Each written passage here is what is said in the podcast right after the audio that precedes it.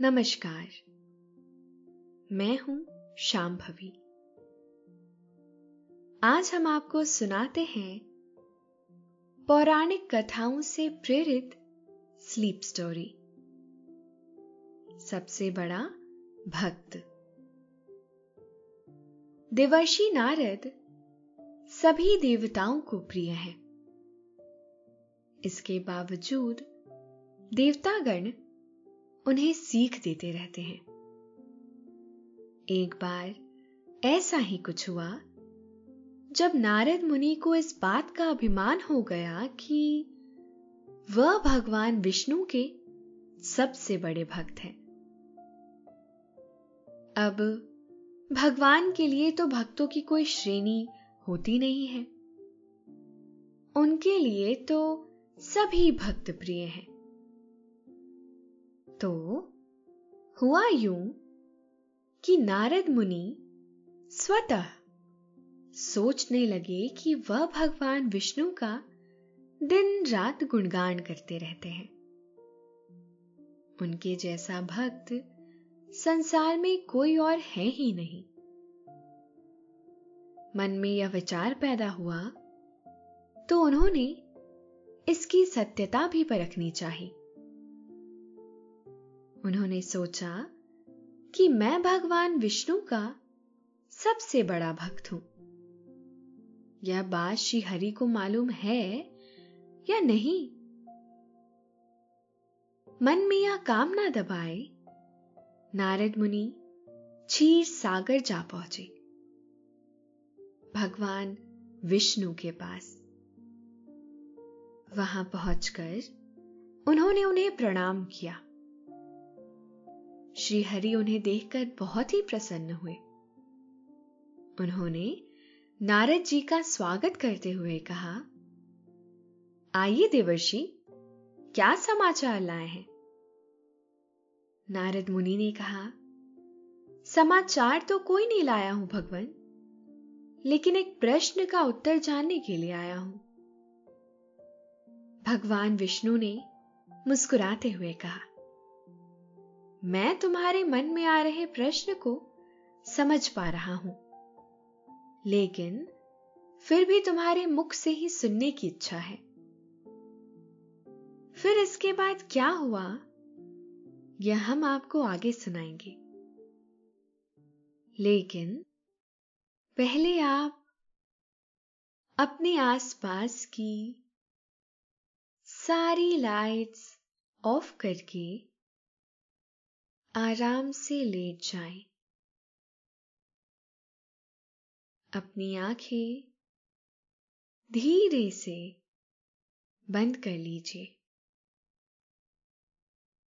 अब थोड़ा सा अपने शरीर को आराम दीजिए। थोड़ा और आराम दीजिए।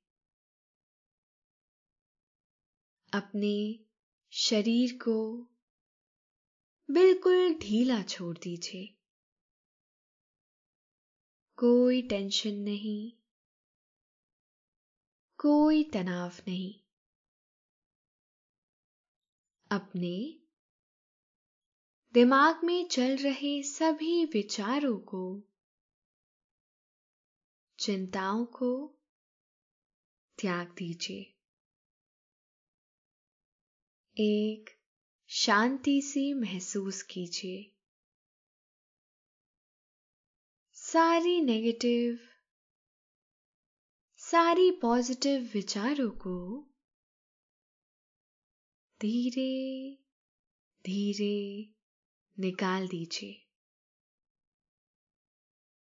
हाथों को सीधा करिए। और अपनी कमर के साइड में रख लीजिए अब अपनी सांस पर ध्यान लगाएँ। इसको धीमे या तेज नहीं करना है बस ध्यान देना है कि कैसे वो आपके नाक, गले में होते हुए आपके अंदर प्रवेश कर रही है। और कैसे? वो आपके गले और नाक के माध्यम से वापस निकल रही है। मन शांत, एकदम शांत होता जा रहा है। आप बहुत अच्छा महसूस कर रहे हैं। खुद को काफ़ी हल्का महसूस कर रहे हैं। हर तरफ़ शांति ही शांति है। सुकून है। खामोशी है। दोस्तों अब से आप आपकी मनचाही दादी और नानी की कहानियों से प्यारी नींद की कहानियाँ सिर्फ़ और सिर्फ़ नींद ऐप पर ही सुन पाएँगे। तो इसी तरह हमारे साथ कहानियों के ज़रिए जुड़े रहने के लिए आपकी अपनी नींद ऐप इंस्टॉल करें। नारद मुनि के मन में विचार आया कि वह ही भगवान विष्णु के सबसे बड़े भक्त हैं।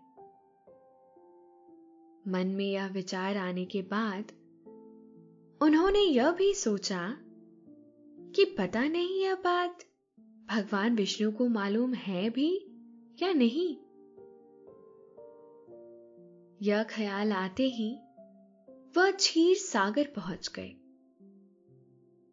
वहाँ उन्होंने भगवान से जरा सकुचाते हुए कहा श्री हरि मैं हमेशा आपके गुणगान में लगा रहता हूँ। बल्कि यूँ कहूँ कि मेरे मन में हर पल बस आपका ही ध्यान रहता है। मेरे मन में इसके बावजूद एक विचार पनपा है। श्री हरि ने उनसे पूछा, कैसा विचार प्रिय नारद? नारद मुनि ने कहा, भगवान मैं जानना चाहता हूँ कि क्या इस पूरे ब्रह्मांड में मुझसे बड़ा भी कोई भक्त है आपका? भगवान विष्णु, उनके क्षीर सागर आने की वजह तो पहले ही जान गए थे। कि नारद को अपनी भक्ति पर अभिमान हो गया है। यही वजह है कि वह उनके मुँह से सारी बात स्पष्ट सुनकर उनका भ्रम दूर करना चाहते थे। उन्होंने नारद मुनि की बात सुनने के बाद कहा, नारद, मैं तुम्हारे प्रश्न का उत्तर शब्दों में नहीं दे सकता। इसके लिए तुम्हें मेरे साथ पृथ्वी लोक चलना होगा। भगवान विष्णु की बात सुनकर नारद मुनि ने कहा, भगवान, जैसी आपकी इच्छा, मैं आपके साथ पृथ्वी लोक पर चलने के लिए तैयार हूँ। भगवान विष्णु नारद मुनि को लेकर पृथ्वी लोक की तरफ़ चल पड़े। धरती पर पहुंचकर भगवान विष्णु ने एक किसान का रूप धारण कर लिया। और नारद से भी ऐसा ही करने को कहा। नारद मुनि के किसान रूप धारण करने के उपरांत भगवान विष्णु एक गाँव की तरफ़ चल पड़े। नारद मुनि से भगवान विष्णु ने कहा, नारद मेरा एक बहुत बड़ा भक्त इस झोपड़ी में रहता है। नारद मुनि को भगवान विष्णु की बात सुनकर बहुत ही आश्चर्य हुआ। उन्होंने पूछा, मुझे बड़ा ही आश्चर्य है भगवान। क्या यह भी मेरी ही तरह आपका जाप करता रहता है? भगवान विष्णु ने कहा, मैंने पहले ही कहा है ना कि मैं तुम्हारे प्रश्न का उत्तर शब्दों में नहीं दे सकता हूँ? इसीलिए तुम्हें यहाँ लाया हूँ। तुम खुद ही अपनी आँखों से देख लो। अगर फिर भी शंका रह जाए तो उससे ही पूछ लेना। वह गाँव के किनारे बनी एक झोपड़ी की तरफ़ चल दिए। जब वह झोपड़ी के करीब पहुँचे तो उन्होंने देखा कि किसान अपनी कुटिया के बाहर अपनी गाय बाँध रहा था। उसके मुँह से हरी हरी गोविंद निकल रहा था। किसान के रूप में विष्णु भगवान उसके करीब जाकर नारायण नारायण का जाप करने लगे। किसान ने नारायण का जाप सुना तो सीधा होकर खड़ा हो गया और पूछने लगा, आप कहाँ से आ रहे हैं पथिक? मेरे लायक कोई सेवा हो तो निसंकोच कहिएगा। किसान रूपी भगवान विष्णु ने कहा, मित्र, हम नगर की तरफ़ जा रहे हैं। रात्रि होने को है। जंगल का रास्ता है। इसीलिए मन में विचार आया कि रात को अगर आपके यहाँ आश्रय मिल जाता तो हम सुबह यहाँ से प्रस्थान करते। किसान रूपी भगवान विष्णु की बात सुनकर उस किसान ने प्रसन्नता दिखाते हुए कहा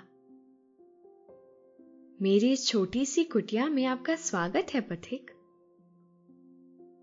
भगवान हरि ने मुझे आपकी सेवा का अवसर दिया। यह उनकी कृपा है।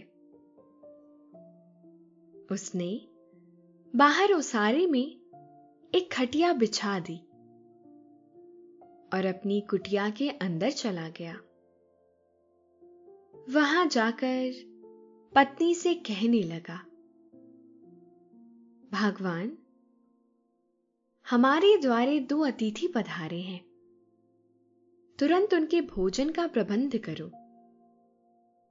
किसान की पत्नी उस वक्त बच्चों को भोजन परोस रही थी। उसने पति से धीमी आवाज़ में कहा, बस थोड़ा सा ही आटा बचा है, जबकि बच्चे अभी भोजन ही कर रहे हैं। किसान ने पत्नी से कहा, हमें अतिथियों को भोजन कराना है। उन्हें खाना कम नहीं पड़ना चाहिए। तुम ऐसा करो कि बच्चों को कांजी बनाकर पिला दो। बच्चों को समझा देना कि उन्हें कल भर पेट भोजन मिलेगा। दोस्तों, अब से आप bedtime stories guided meditation relaxing music इन सब का आनंद नींद ऐप पर ही उठा सकते हैं। इसके साथ ही नींद ऐप और वेबसाइट पर आप नए स्लीप प्रोडक्ट्स जैसे sleep gummies milk mix sleep tea की जानकारी पाए। इन प्रोडक्ट्स की आपको ना ही कोई आदत लगेगी और ना ही इनसे कोई साइड इफेक्ट्स होंगे। बल्कि ये प्रोडक्ट्स आपको तुरंत अच्छी नींद लाने में मदद करेंगे और आपका स्लीप एक्सपीरियंस बेहतर बनाएँगे। पति पत्नी, हालाँकि बहुत धीमी आवाज़ में बात कर रहे थे। लेकिन भगवान विष्णु और नारद मुनि ने उनकी बातचीत सुन ली। इसके बावजूद किसान की परीक्षा लेने की खातिर दोनों भोजन का इंतज़ार करने लगे। कुछ देर बाद, किसान ने उन दोनों को भोजन करने के लिए रसोई में आमंत्रित किया। किसान और उसकी पत्नी ने बहुत स्नेह से दोनों को भोजन परोसा। नारद मुनि भोजन करते जा रहे थे। और सोचे जा रहे थे कि यह सीधा साधा किसान भला श्री हरि का सबसे बड़ा भक्त कैसे हो सकता है? भोजन खत्म होने के बाद किसान का रूप धरे भगवान विष्णु ने और भोजन लाने की इच्छा जता दी। उन्होंने कहा, मेरा पेट नहीं भरा है। क्या कुछ और भोजन मिल सकता है? किसान की पत्नी ने बच्चों के लिए बनाई कांजी दोनों को परोस दी। भगवान विष्णु और नारद मुनि ने वह कांजी बड़े ही चाव से पी। भोजन करने के बाद कुटिया के बाहर उसारे में किसान ने दो खटिया पर बिस्तर लगाकर दोनों अतिथियों को सुला दिया और फिर खुद अंदर जाकर लेट गया। उस रात किसान का परिवार भूखा ही बिस्तर पर लेट गया था। किसान के बच्चों को भूख की वजह से नींद नहीं आ रही थी। बच्चे कहने लगे, माँ कांजी तो हमारे लिए बनी थी ना। फिर पिताजी ने उसे उन अतिथियों को क्यों दे दिया? किसान ने बच्चों को प्यार से समझाते हुए कहा, अतिथि को भोजन कराना स्वयं हरि को भोग लगाने के समान होता है। आज सो जाओ, कल सुबह ही तुम सब के लिए भोजन का प्रबंध कर दूँगा। कुटिया के बाहर, किसान के भेस में, भगवान विष्णु और नारद लेटे हुए, अंदर हो रही सारी वार्तालाप सुन रहे थे। भगवान विष्णु ने नारद मुनि को टोकते हुए कहा, सुन रहे हैं ना देवर्षि? किसान का परिवार आज बिना भोजन किए ही सोने की कोशिश कर रहा है। इसके बावजूद वह हमारे ही गुणगान कर रहे हैं। नारद मुनि ने झट से कहा यह तो कुछ भी नहीं है भगवान। मैंने तो कई कई दिन उपवास किए हैं और आपका स्मरण किया है नारद मुनि की बात सुनकर भगवान विष्णु ने कुछ नहीं कहा। अगली सुबह जब भगवान विष्णु और नारद मुनि उठे तो उन्होंने देखा कि किसान श्री हरि की पूजा कर रहा है। फूल चढ़ाने के बाद उसने भगवान विष्णु की मूर्ति के आगे हाथ जोड़ दिए और प्रार्थना करते हुए कहने लगा, श्री हरि गोविंद इसी तरह से अपनी कृपा मुझ पर बनाए रखना। मेरे मन में ऐसा ही तुम्हारा वास बना रहे। तुम्हारे इस भक्त को और कुछ नहीं चाहिए। पूजा करने के बाद किसान ने दोनों से कहा, भगवान हरि की मुझ पर बड़ी ही कृपा है। उसका ही प्रताप है कि आप जैसे अतिथि हमारे घर पधारे। आप दोनों को रात में कोई कष्ट तो नहीं हुआ? भगवान विष्णु ने किसान को धन्यवाद दिया और कहने लगे, नहीं नहीं, हमें कोई कष्ट नहीं हुआ। तुम्हारे सत्कार से हम दोनों अभिभूत हैं। उनकी बात सुनकर किसान ने कहा, आप हमारे अतिथि हैं। आपकी सेवा हमारा धर्म है। आप जब तक चाहें, यहाँ रह सकते हैं। किंतु, अभी मुझे अनुमति दे। जरा खेत तक हुआ किसान के भेस में, भगवान विष्णु ने कहा, मित्र, अगर तुम्हें कोई आपत्ति ना हो तो हम भी तुम्हारे साथ खेत तक चलना चाहते हैं। किसान ने कहा, भला मुझे क्या आपत्ति हो सकती है? आप सहर्ष मेरे खेत पर चले। भगवान विष्णु और नारद मुनि किसान के साथ उसके खेत पर गए। खेत पर पहुंचकर किसान ने कहा मैं जरा खेत से घास फूस साफ़ कर दू। आप यहाँ विश्राम करें। यह कहने के साथ ही, किसान ने गोविंद हरी हरी कहा और खेत के अंदर जाने लगा। नारद ने उसे रोकते हुए कहा, मित्र, तुम भगवान विष्णु के परम भक्त हो। हर समय उनका नाम लेते रहते हो? किसान ने कहा, कहाँ ले पाता हूँ हर समय? श्री हरि का नाम? काम से जब थोड़ा समय मिल पाता है तो याद कर लेता हूँ अपने प्रभु को। किसान के भेस में नारद ने उनसे पूछा, दिन में कब कब मिल पाता है तुम्हें समय? किसान ने कहा, जब सुबह उठता हूँ, तब श्री हरि का नाम लेता हूँ। रात को सोते हुए प्रभु हरि को याद करता हूँ। इसके अलावा, दिन में जब भी काम से समय मिलता है तो उन्हें याद कर लेता हूँ। किसान की बात सुनकर नारद ने कहा, ठीक है मैं समझ गया। इसके बाद किसान से दोनों अनुमति लेकर वहाँ से चल पड़े। रास्ते में नारद मुनि ने भगवान विष्णु से व्यंगात्मक स्वर में कहा, आप सुन रहे थे ना भगवान? हमारी वार्ता? आपका वह परम भक्त सुबह शाम आपको याद करता है। इसके अलावा, जब समय मिल पाता है तो याद कर लेता है। इसके बावजूद, आप उसे अपना परम भक्त बताते हैं।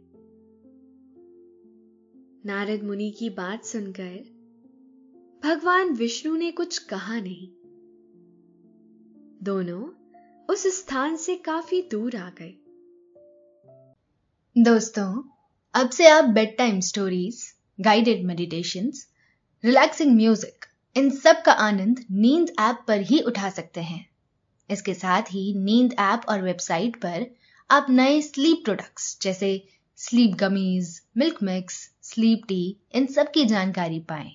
इन प्रोडक्ट्स की आपको ना ही कोई आदत लगेगी और ना ही इनसे कोई साइड इफेक्ट्स होंगे, बल्कि ये प्रोडक्ट्स आपको तुरंत अच्छी नींद लाने में मदद करेंगे और आपका स्लीप एक्सपीरियंस बेहतर बनाएँगे।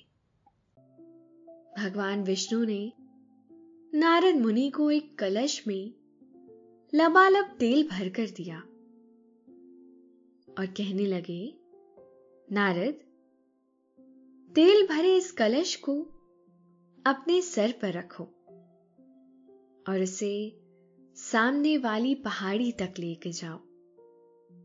लेकिन इसमें से एक भी बूंद तेल की नहीं गिरनी चाहिए।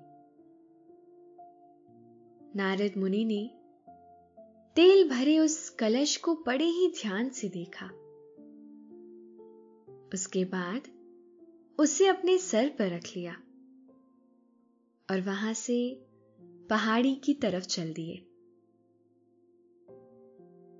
वह बहुत आहिस्ता आहिस्ता से चलते हुए पहाड़ी तक गए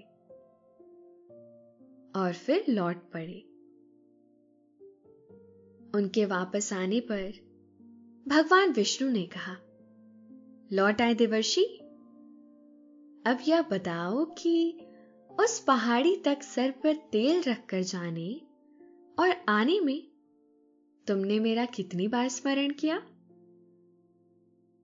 नारद मुनि ने थोड़ा सकुचाते हुए कहा, एक बार भी नहीं भगवान, मैं कैसे आपका स्मरण करता?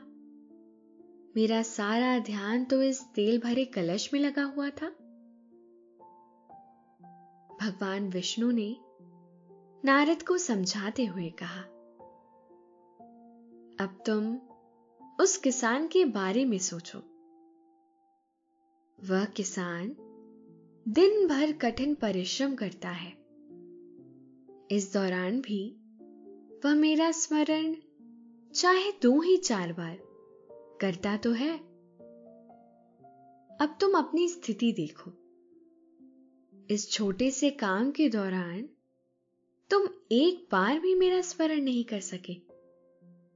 अब तुम ही बताओ कि मेरा सबसे बड़ा भक्त कौन है? भगवान विष्णु की बात सुनकर नारद को सब कुछ बहुत सरलता से समझ में आ गया। उन्होंने श्री हरि से क्षमा मांगते हुए कहा, प्रभु, मैं सब समझ गया। इस संसार की परेशानियों और मुश्किलों में रहने के बावजूद, जो आपका स्मरण करता है, वही आपका सबसे बड़ा भक्त है। अभी आपने पौराणिक कथाओं से प्रेरित यह स्लीप स्टोरी सुनी। अब आपको नींद आने लगी है। निंदिया रानी चुपके से आपके सिरहाने आकर बैठ गई है। वह हौले हौले आपकी पलकों को सहला रही हैं। आपकी पलकें बोझल होती जा रही है। नींद आपकी आँखों में मध्यम मध्यम भरती जा रही है। आप पर नींद की खुमारी छाने लगी है। आपने अपनी आँखों को बंद कर लिया है। अब आप आहिस्ता आहिस्ता नींद की आगोश में समाते जा रहे हैं। समाते चले जा रहे हैं। शिवरात्रि रात्रि।